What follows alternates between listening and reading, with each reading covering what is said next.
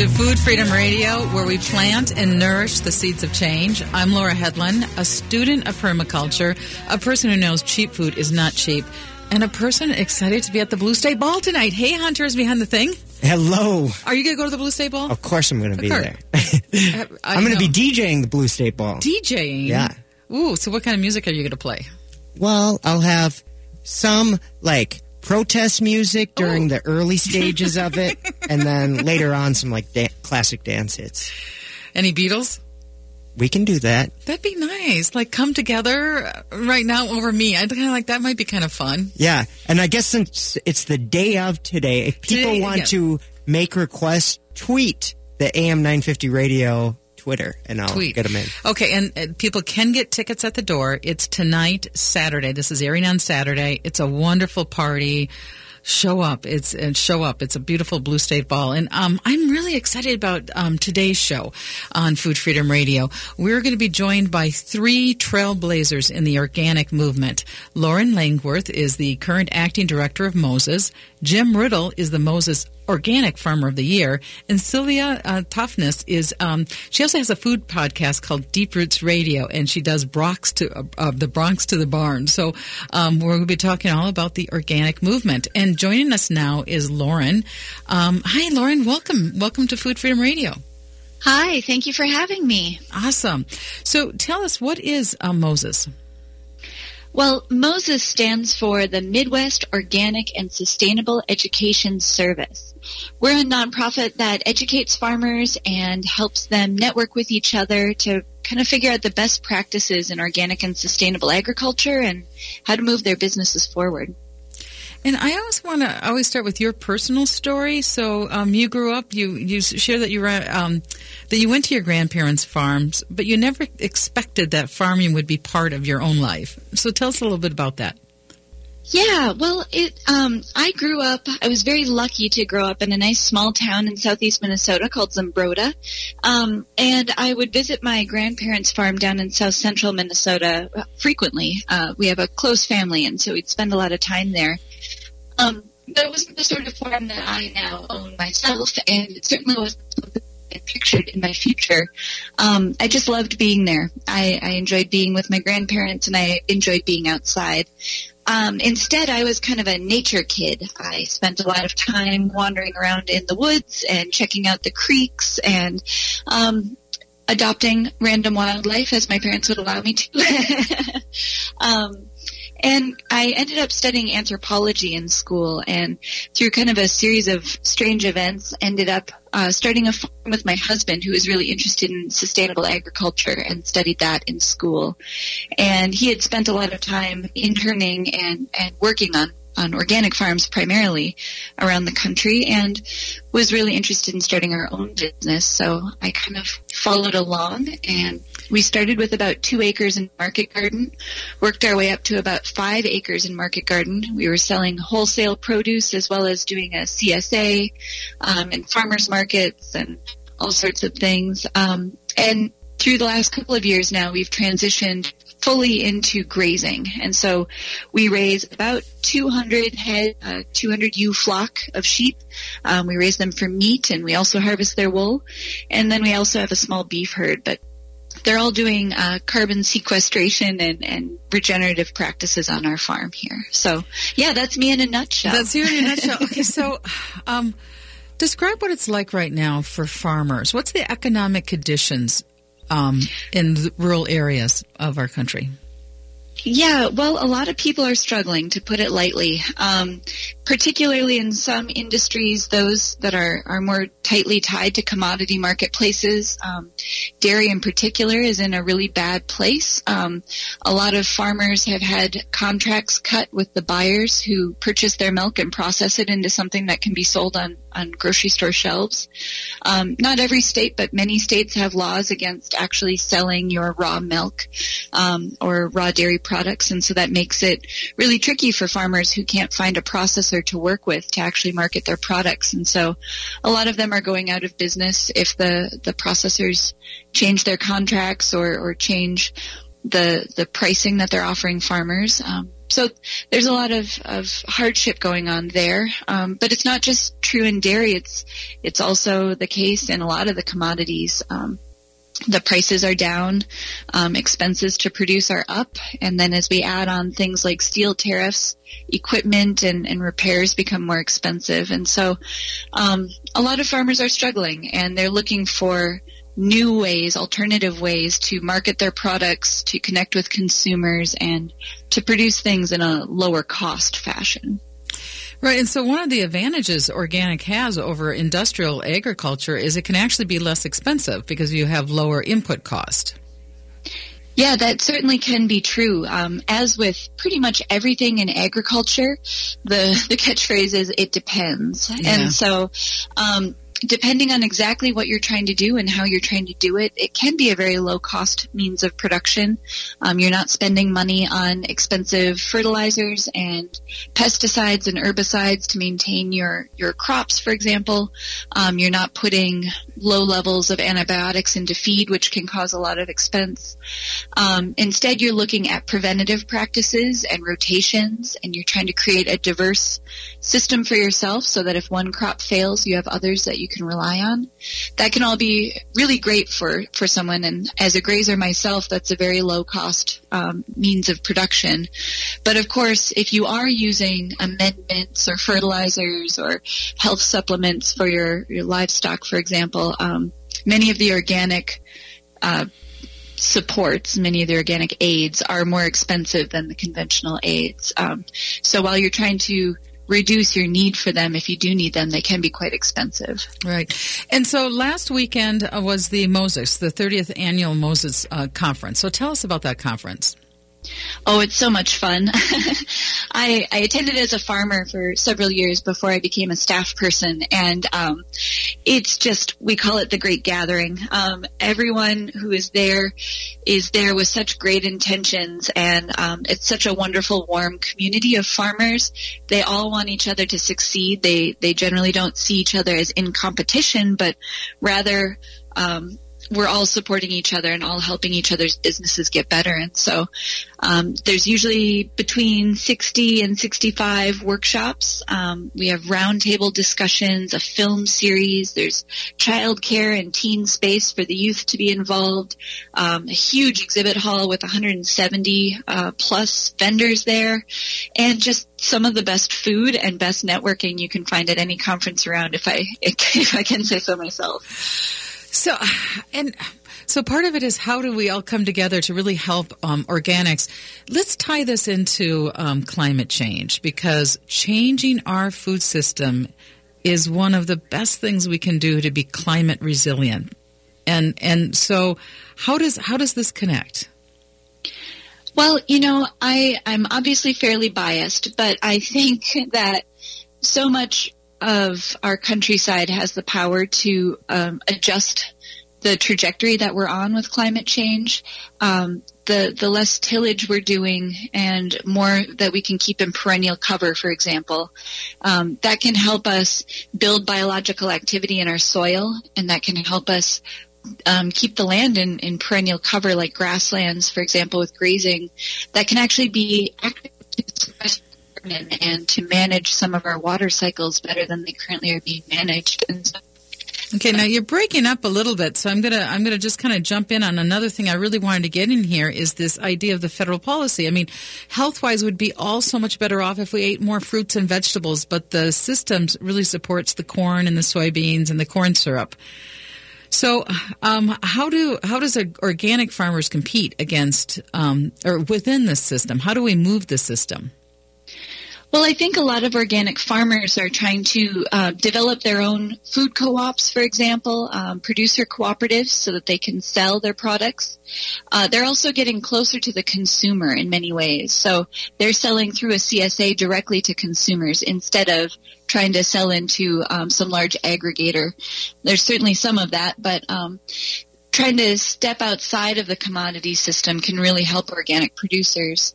Um, similarly, you know, just educating consumers and, and helping them to understand a little bit better what their food dollar choices mean.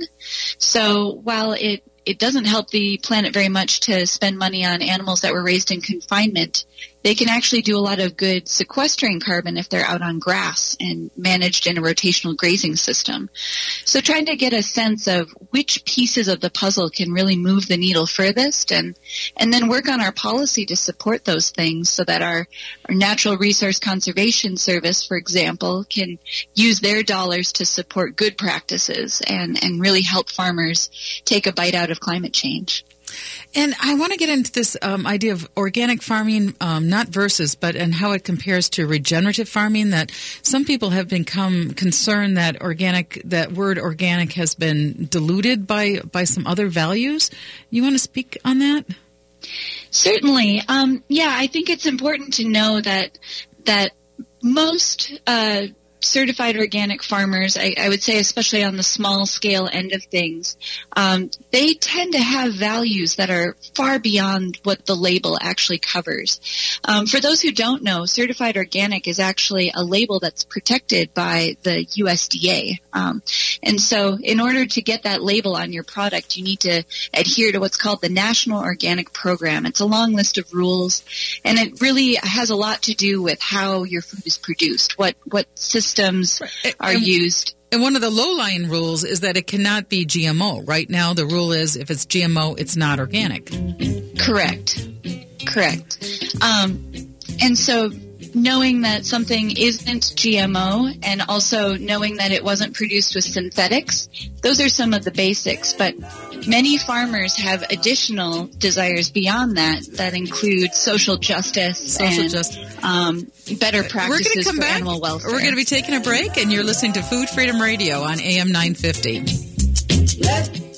Seward Co-op, serving the community for nearly 45 years, invites you to shop their two convenient locations, both offering the strong commitment to local producers and healthy foods you've come to expect. Seward focuses on locally grown and raised products, fair trade, and environmental sustainability. Shop their selection of meats, artisan cheeses, and house-made baked goods. Find Seward at 2823 East Franklin Avenue or the Friendship Store on 38th Street and 3rd Avenue in Minneapolis. More at seward.co. I'm Connie Burek, co-host of Awakened Living Infusion radio show. Join Michelle Kitzmiller and I as we focus on all aspects of health, wellness, spirituality, and growth from a mind, body, spirit, emotion perspective. On the Awakened Living radio show, we will discuss stress, self-care, fear, happiness, beliefs, communication, joy, pain, trauma, and more. Join us for the Awakened Living Infusion radio show Saturdays at 10 a.m. Let us share with you ways to infuse vitality into life. Moe's Tax Service in St. Paul is one of the most successful independently owned tax services in the entire country. They offer a diverse team of highly trained and screened tax preparation experts for personal and business tax needs. This year especially, changes to the tax code make it even more important for you to have someone who is a dedicated tax preparation professional. Moe's has been in the business since 1971. Visit them at mohstax.com. That's M-O-H-S tax.com. Or give them a call, 612-721-2026. This is New Beginnings, hosted by award-winning broadcaster and speaker Freddie Bell. Freddie, this generation of the baby boomers, people are living longer, so the baby boomers are taking care of elderly parents. Let's talk about your health, and specifically, let's talk about Medicare. Our show features the concerns of America's 78 million baby boomers in employment, finance, health and nutrition, and even entertainment. Catch New Beginnings with Freddie Bell, Saturdays at 11 on AM 950, the progressive voice of Minnesota. Hi, this is Charlie. Dad, do I have to say this next line? Do you want to sleep inside tonight? My dad is beloved, world famous radio broadcaster Matt McNeil. Perfect! Anyway, my mom and dad want me safe when I'm driving in winter weather. That's why the vehicle they trust is the Toyota Sienna, and the dealership they trust is Rudy Luther Toyota. They keep me safe. With my son driving this winter, I trust Rudy Luther, and you can too. Stop in today and become a Rudy Luther Toyota family. The southeast corner of 394 and 169 in Golden Valley. Tap, taste, and treasure at Vinaigrette, where we have some warm seasonal recipes all ready to create dynamite meals. Our fig balsamic vinegar pairs perfectly with roasted Brussels sprouts or baked brie. And sweet potatoes are always a winner, but never more than when they're roasted with a drizzle of vinaigrette cinnamon or orange fused extra virgin olive oil on top. Come in today for more custom crafted food and cocktail recipes at Vinaigrette, 50th and Xerxes in Minneapolis and 287 Water Street in downtown Excelsior. Online at vinaigrettemn.com.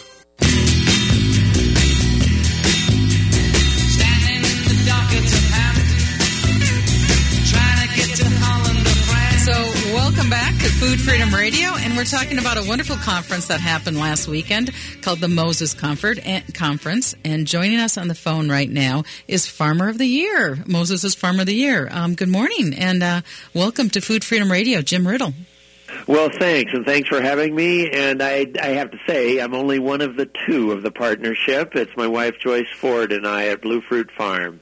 Uh, so I got to give credit where credit's due. Yeah. Okay, so what does it mean to you to be uh, named Organic Farmer of the Year? Well, uh, it's a huge honor, and and uh, um, especially um, I, this was the 30th anniversary of the Moses Conference, and I was at the very first one. I haven't missed one. Wow. So I, I assume I got it for good attendance. uh, uh, but no, it's an organization that just does tremendous work, helping farmers, helping young farmers, female farmers, uh, new to organic people, learn about organic, learn how to be successful, learn how to manage their finances, their soil, access markets. And so uh, it, it's a huge honor for both Joyce and I to receive this award. Okay, so I want to hear uh, again about your personal background because you grew up Sure. on a small, diversified farm, which was all pretty much organic before there was a name, right? Because that, that's the way farming was done. Yeah, yeah, we didn't uh, know it was organic. We had a few dairy cows, raised sweet corn, uh, but most importantly, I would say uh, we had a subscription to organic gardening back in the early 1970s. And so we always had a garden and put up a lot of food and my mom mulched things and had a compost pile and and uh, so to me that was second nature uh, growing up that way and then we had a pond back in the woods where I grew up fishing so that's also part of my life and story but because my mom had a compost pile and mulched I knew where to find earthworms to help me catch fish That was a fun way to grow up, wasn't it? yeah, that was in uh, South Central Iowa. And then I, I I had a scholarship from the Maytag uh, Foundation and graduated from Grinnell College with degrees in biology and political science. So I've kind of followed that path of uh, um, environmental activism through organic agriculture. Right, so you've been an organic inspector, a consultant, educator, speaker, and activist. So, what changes have you seen over the last um, 30 years? Well, um, uh, I moved up to southeast Minnesota. My sister was living in this area and met Joyce, and uh, she was already doing organic uh, market gardening, selling at a, a very small, disorganized farmers market in La Crosse. And we got invited to help uh, start a market in Winona. And uh, right from the get-go, uh, us and some other core growers, we formed our own association and set rules. So we said you had to grow it or process it yourself within a 50-mile radius of Winona. And that was way before the local food movement, and um, it is a thriving market and has stuck to those basic rules. And so it's a place where there's a great exchange of information. It's a place to be on Saturday mornings at Winona. And um, but it took time, and people didn't really reward, you know, organic. We were certified organic way back then, but what they really wanted was fresh and tasty and healthy, and you know, knowing the farmers. And so uh, that was a great way to introduce people to our production methods and how you know we didn't used to have the laws and you know a, a federal definition to protect and define what organic means back then.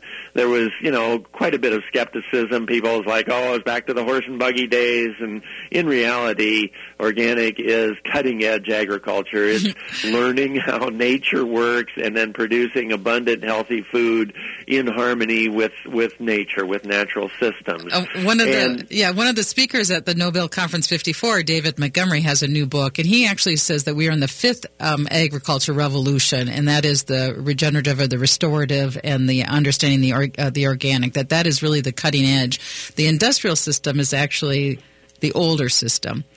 Oh, for sure, and it, it, you know, it, I put try and put it in perspective when I give talks that really it is the outlier. It is the experiment. It's only been going on 60, 70 years, and look at the results. you know, depleted soils, polluted water, both surface and groundwater, and deteriorating human health, uh, loss of biodiversity. Just go down the line, and you see the consequences of the system that we've been experimenting with for the past 70 years. I want to talk about that loss of uh, pollinators. I was at a presentation yesterday from uh, a, present, a presenter from the Minnesota Zoo was talking about the rust, rusty patch bumblebee. The Yeah. U.S. Fish and Wildlife Service has listed this as endangered under the Endangered Species Act, and the zoo has found some on their property. So it's it's exciting. Um, but now you in your farm, you also have pollinator habitat restoration. Yeah, yeah. We um, several things that we have going on that really are sustaining the native bee populations, and there's all kinds of species. Um, but some of the fruits we grow, like the honeyberry, is blooming in like around April 20th when nothing else is blooming. Right, and, I so have those honeyberries in my yard. Those overwintering um, uh, queen bumblebees, and I'm not sure what species this is, but they're out there foraging on days when it's in the mid 40s and cloudy, when a honeybee wouldn't even think of leaving its hive. And here the uh, bumblebees are out there, and so they're gathering pollen and nectar and building up their own reserves so they can have healthy broods.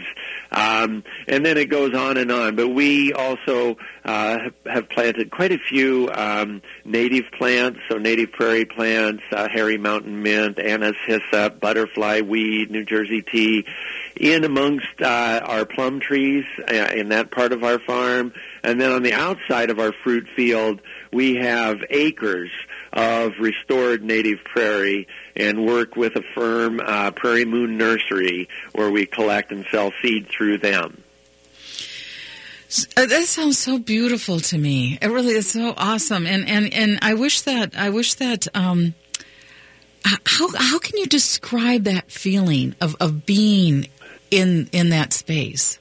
Well, to me, it, it's spiritual. It's it's very meditative, and um, I I've found great value. And this is probably from growing up in the woods, and uh, you know, to just stop and listen and let nature be, and to be one within nature. And um, you know, we're in a fairly remote location. We aren't up against conventional farm fields, um, and there's not a lot of traffic or lights at night and so it's a great place. I go out cross country skiing every day that i'm home just and that's my special time. I don't take a cell phone I don't want to be disrupted. I just want to breathe and feel and listen and take it all in. And um, it goes year round there's always opportunities to listen to nature. Yeah, um, I, I want to touch on this organic 2051. I know we're going to be taking a break pretty soon, so um, do you want to briefly touch on organic 50, uh, 2051? Yeah, well, um, it, it was a special event right before the Moses Conference uh, that brought together, I would call, a hundred or so thought leaders from the organic community, uh, and um, uh, people uh, um, broke up into small areas of interest uh, for discussion to envision where we need to be in 30 years to sustain life on Earth, essentially, um, and to have a thriving, healthy organic agriculture, food and farming sector. So And we're so- listening to Food Freedom Radio. I'm going to take a little bit of a break. This is Jim Riddle, um, Moses Farmer of the Year. We'll be right back.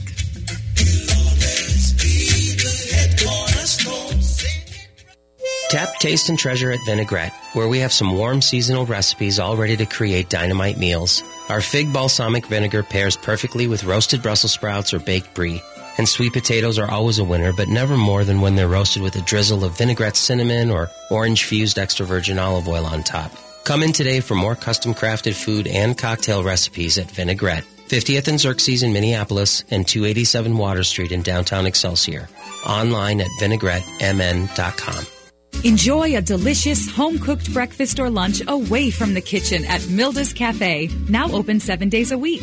Milda's Cafe has been cooking up family favorites since 1964. Grab a coffee and sit down for a delicious Philly scramble, house made rolls, or Denver omelet. Stop in for lunch where you'll find authentic Finnish pasties every Monday, Wednesday, and Friday. Open weekdays 6 to 3, weekends 8 to 2. Milda's Cafe on Glenwood Avenue, four blocks east of Penn. We are given the gift of intuition on how to care for ourselves and our families.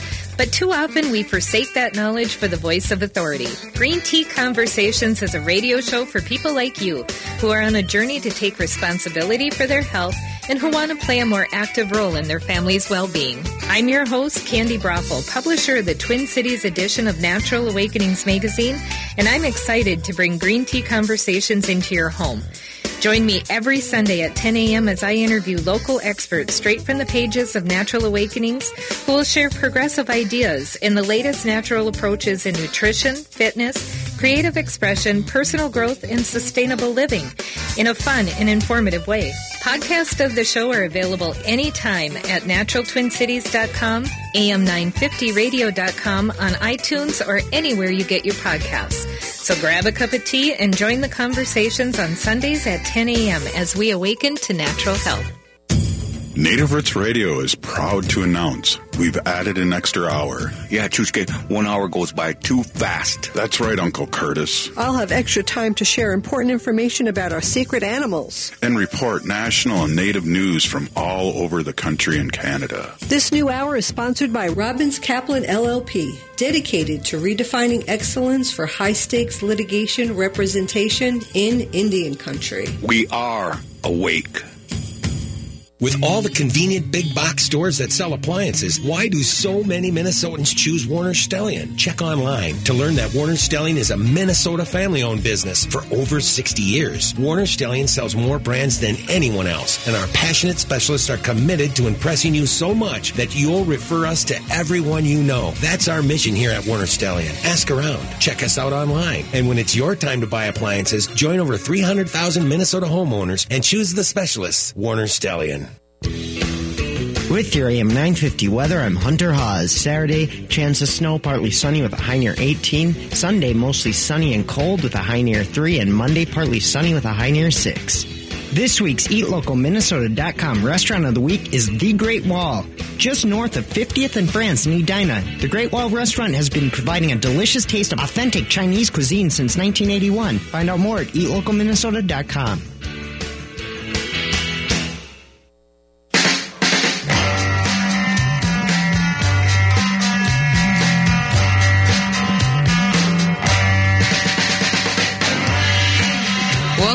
to Food Freedom Radio. I'm Laura Hedlund, and we are talking about Moses Conference. And joining us by phone is the uh, Farmer of the Year from the Moses Conference, Jim Riddle. Um, Jim, when we left, you were talking a little bit about 2051, Organic 2051. What do you see as the future of organic? Well, um, the future of organic is protecting the integrity of the standards that we have to keep building uh, the market so that shoppers are getting genuine organic items that are grown in healthy living soil. Um, so I think we need to keep an emphasis on what's happening in Washington D.C. Make sure the standards live up to the law and the regulations, and that farmers are following them. For one, but uh, the other thing that I, I think we need to really look at, and, and this was came out of 2051 discussions, is the future of organic farming. Um, not just the regulations and, and the market, but who are the people? And so being very welcoming to conventional farmers that want to transition, switch over to organic, having a place at the table for beginning farmers, for veterans, for minorities, for urban agriculture, and for broad scale big big agriculture too. There's a room for anyone who wants to engage in the organic and we've got to keep growing it because we're importing more and more organic foods all the time and that's lost opportunity. It's lost environmental protection benefits that we should be capturing here in the United States. So, um, really uh, helping support policies that can move us forward and help farmers enter the the organic sector. Great. So tell us the impressions of the conference that that uh, the Moses conference that you had. Yeah, yeah. I, I mentioned earlier I've never missed one. So I was there at the first one when it was around ninety people, and it used to be I knew just about everybody, and now when I go through the crowds, I hardly know anybody, and I love it you know, there's just so many new people. And yeah, I mean, we had a wonderful time. So many old friends, people we've worked with, and nothing that Joyce and I have done has been done in a vacuum. It's always been in partnership.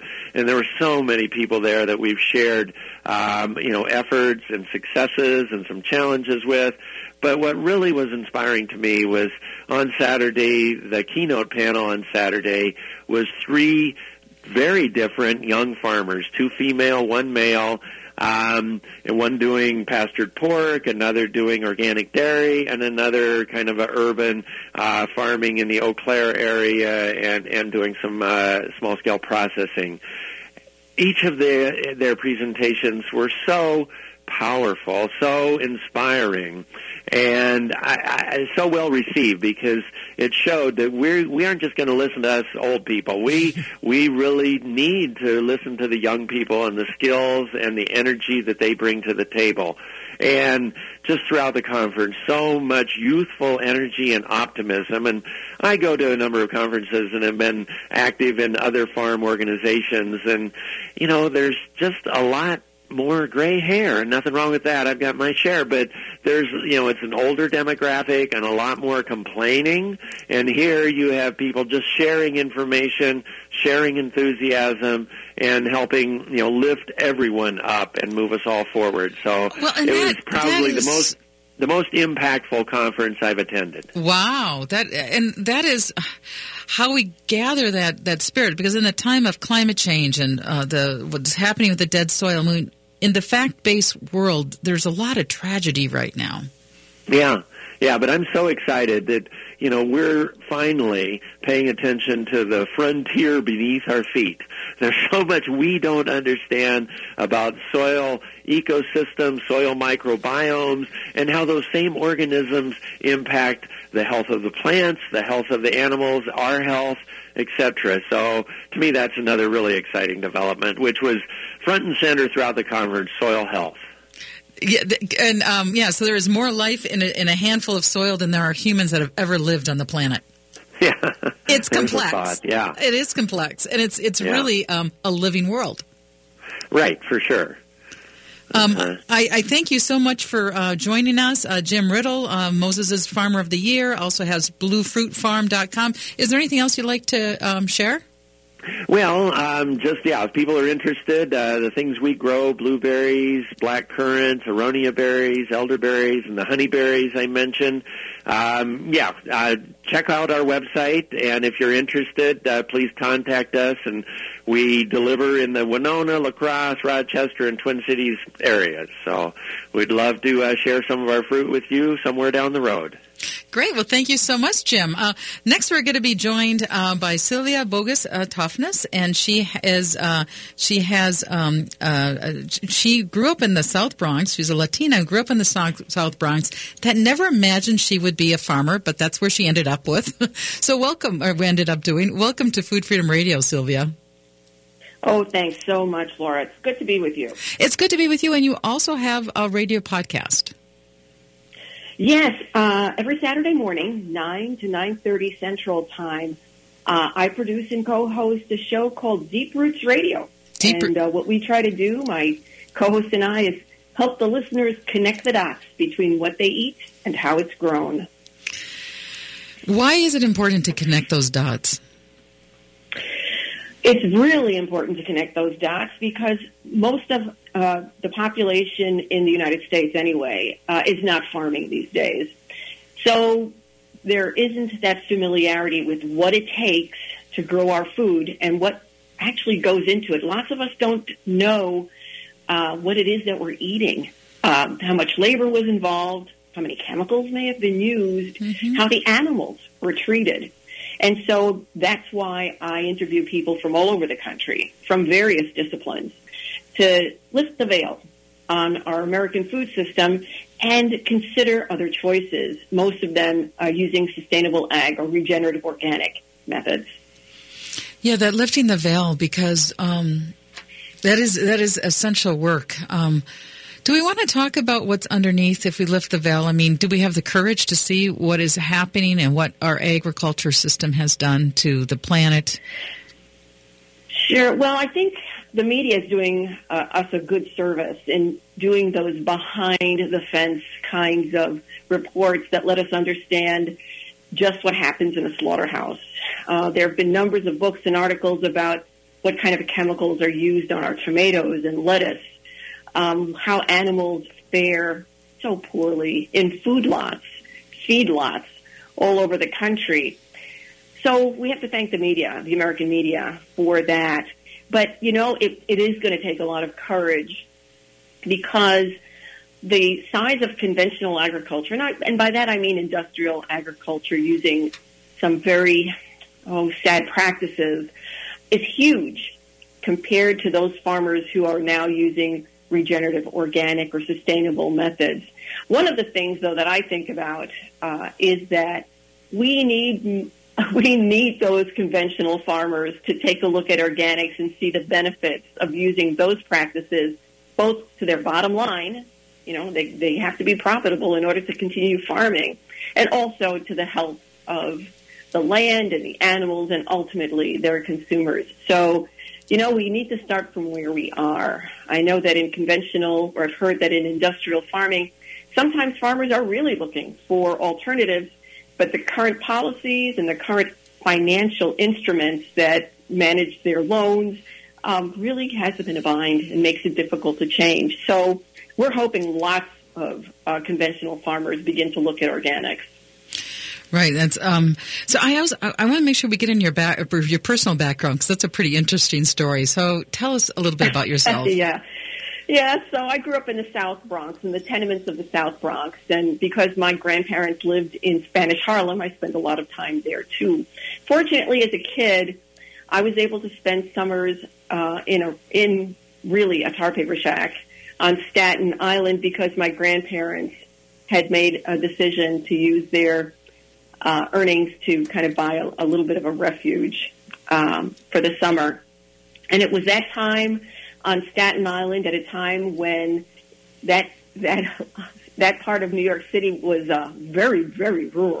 uh, it wasn't even connected to the rest of New York by a bridge. Um, that cemented the thought that I need to spend my life out in the country. Fast, you know, forward. Um, after some time at W at uh, CBS Network Radio in New York City, I ended up at a TV station in the Upper Midwest in Duluth, Minnesota, and it was there that I got to know eventually farmers um, from all over the area and to be able to offer my time to the organic food sector. So I was, uh, that's where I got to meet Jim Riddle. Um, when, uh, you know, over 30 years ago, when he was one of those leaders pushing through the Organic Foods Act of 1990. And so, you know, fast forward again, um, I've had, spent a, a career in public relations and eventually uh, got to move out to western Wisconsin uh, with my husband. And lo and behold, we bought a farm about 10 years ago. Then I put some cattle on it. And that's, that's why today uh, my husband David and I are raising grass-fed, grass-finished beef on certified organic pastures and certified organic hay. So it's really kind of pulling all those threads of previous experience together to use our farm as a teaching and conversation platform. We'll never be big. We're a very small farm. Uh, but a teaching and conversation platform so people can begin to understand and what one what is it what does this kind of good beef taste like because we do sell our beef commercially but directly to consumers and to walk our land with us we also want to hear their stories and it and we have visitors 12 months of the year and you have this phrase, carbon hoof print. Yes. what does that mean? So I actually, I, got, I actually got that registered as a trademark for our farm. we live and farm with a tiny carbon hoof print. In other words, we work really hard to work for the restoration of our soil, protection of the groundwater, uh, very humane animal management, which ultimately leads to really great tasting beef. And so that's pretty much our aim on our farm, which is called Bullbrook Keep because of the bull brook that runs through it. And keep refers to the fact that we're a, that we consider our farm a stronghold of some very basic values.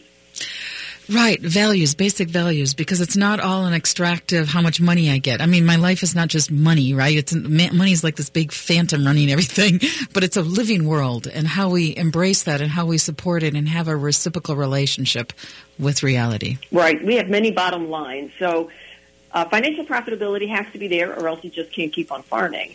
But it's about contributing to our local community. It's about raising the best quality that we can. It's about being a, a acreage that is a refuge for our visitors and for our family. And uh, having a life at this time of life that uh, we feel we're doing our little bit uh, for the world. Yeah. Um, and when we come back, we're going to need to take a break. Um, but we're talking with Sylvia Burgos Toftness, and uh, she has a Deep Roots Radio podcast. Uh, come back, I want to talk about Organic 2051. And I also want to talk about how do we scale up um, organic, regenerative, sane, rational, reciprocal um, food systems. Um, how do we do that? So you're listening to Food Freedom Radio on AM 950, the progressive voice of Minnesota. Total Dog Company exists for people who are serious about their dogs. People who want the best nutrition and the best gear for their dogs. Total Dog Company's mission is to provide high quality, practical food and gear for dogs and only dogs. Nothing frou-frou or frivolous. Nothing with suspect ingredients. No cat food or wild bird food. Totally dog. From head to wagging tail. Find us in New Hope off of 169 at 9432 36th Avenue North and at TotalDogCompany.com. Do yourself a favor and check out the amazing cuisine of EatLocalMinnesota.com. More than just a website, EatLocalMinnesota.com provides you with the best local and independently owned restaurants in the Twin Cities.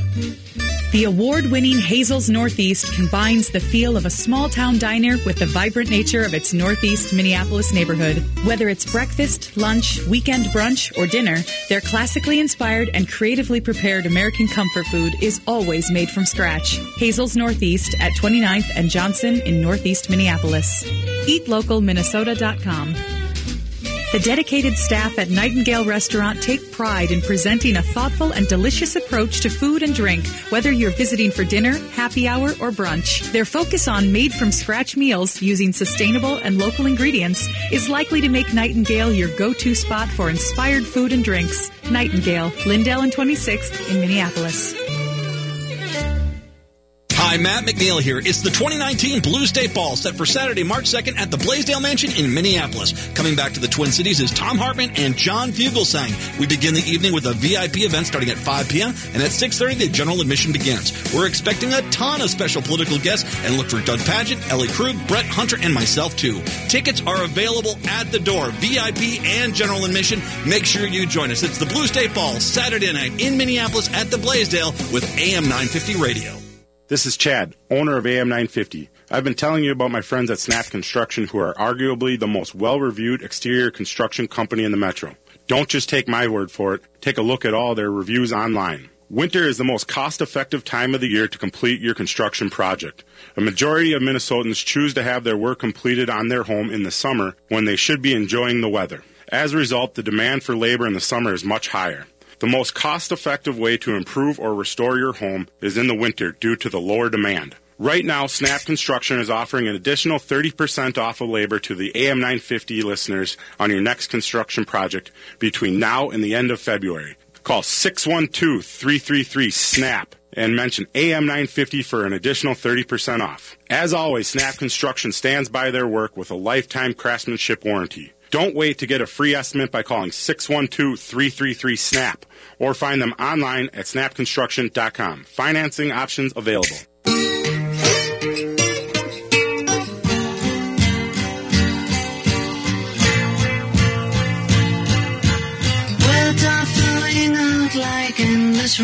Welcome back to Food Freedom Radio, where we plant and nourish the seeds of change. I'm Laura Hedlund, a student of permaculture, a person who knows cheap food is not cheap, and a person excited about the Blue State Ball tonight, same uh, tonight in Minneapolis at Blaisdell.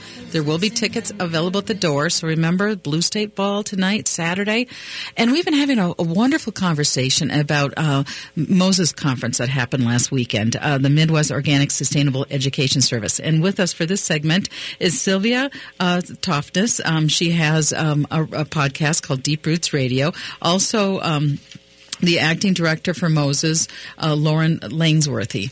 So, welcome back to Food Freedom Radio. I, I, wanted to make sure we get in this talk about the importance of women and communities of color getting active in the organic or the regenerative food system. Sylvia, do you want to take on that? Sure. Well, um, women in agriculture, minorities in agriculture, uh, those are some of the largest growing sectors within the organic uh, agricultural movement.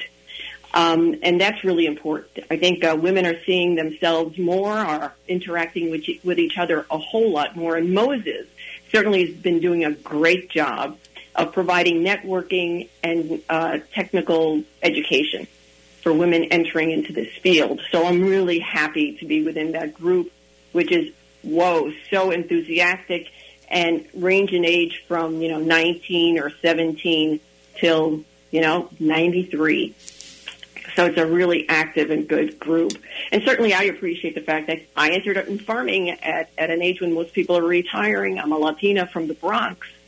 And it, I found it to be a very welcoming, very welcoming community.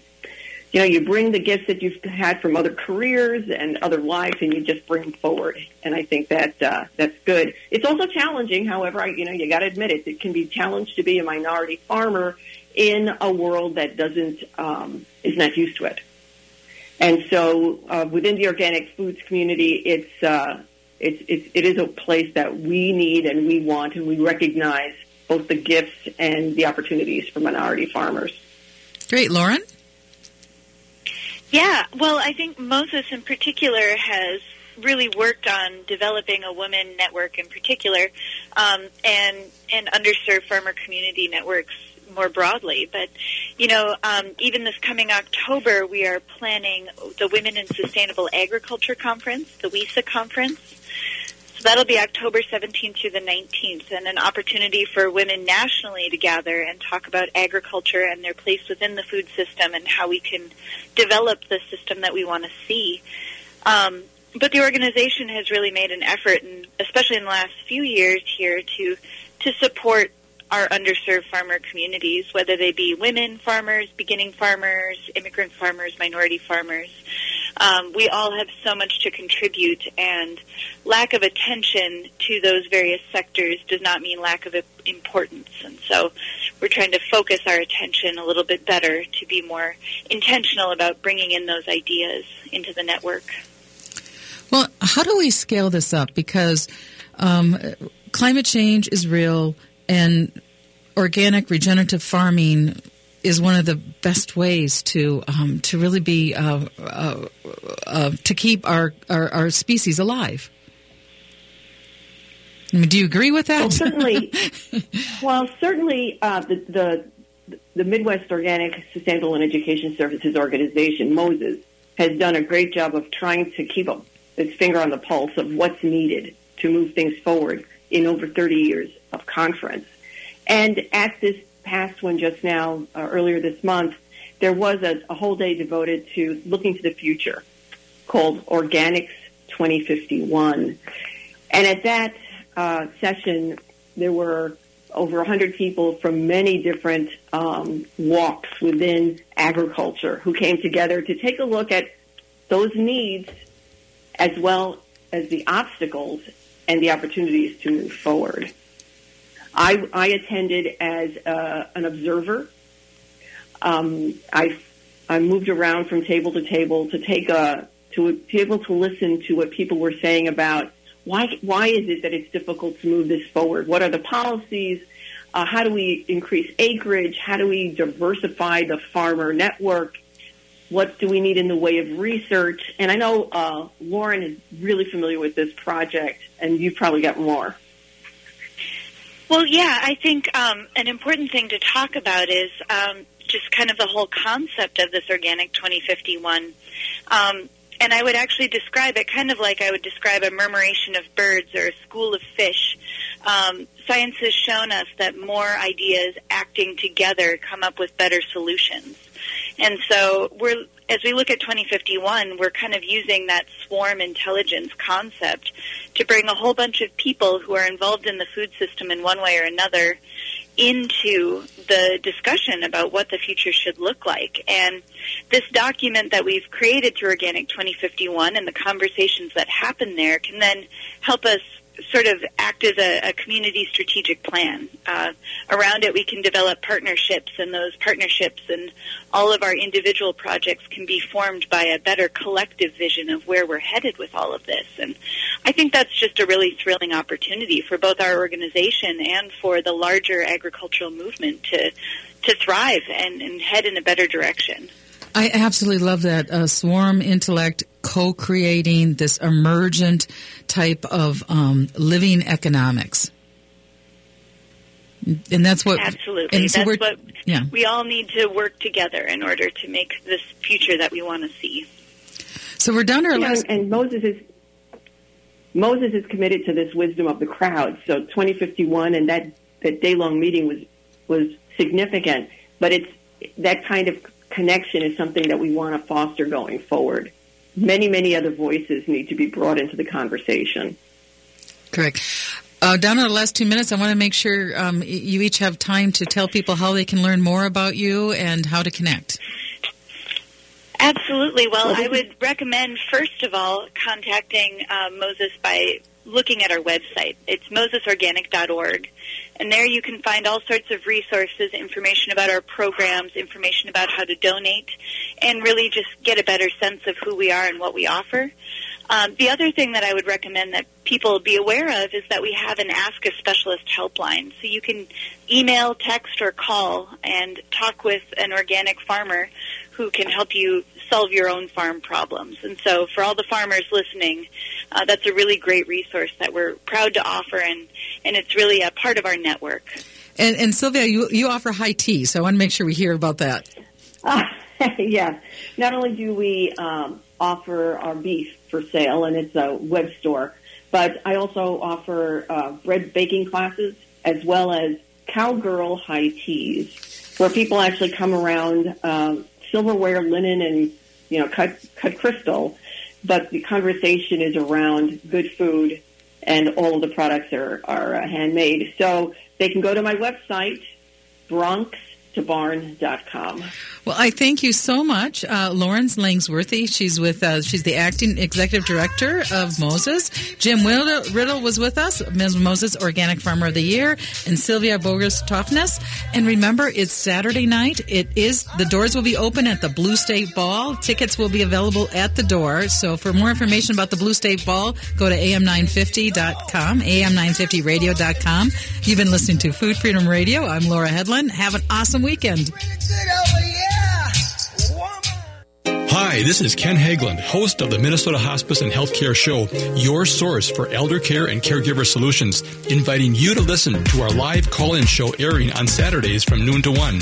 Each week, we provide answers to important questions regarding elder care and caregiver issues to help you and your loved ones plan for the future and enjoy your best quality of life. Please join us this Saturday from noon to 1 for the Minnesota Hospice and Healthcare Show and learn more about us at minnesotahospice.com.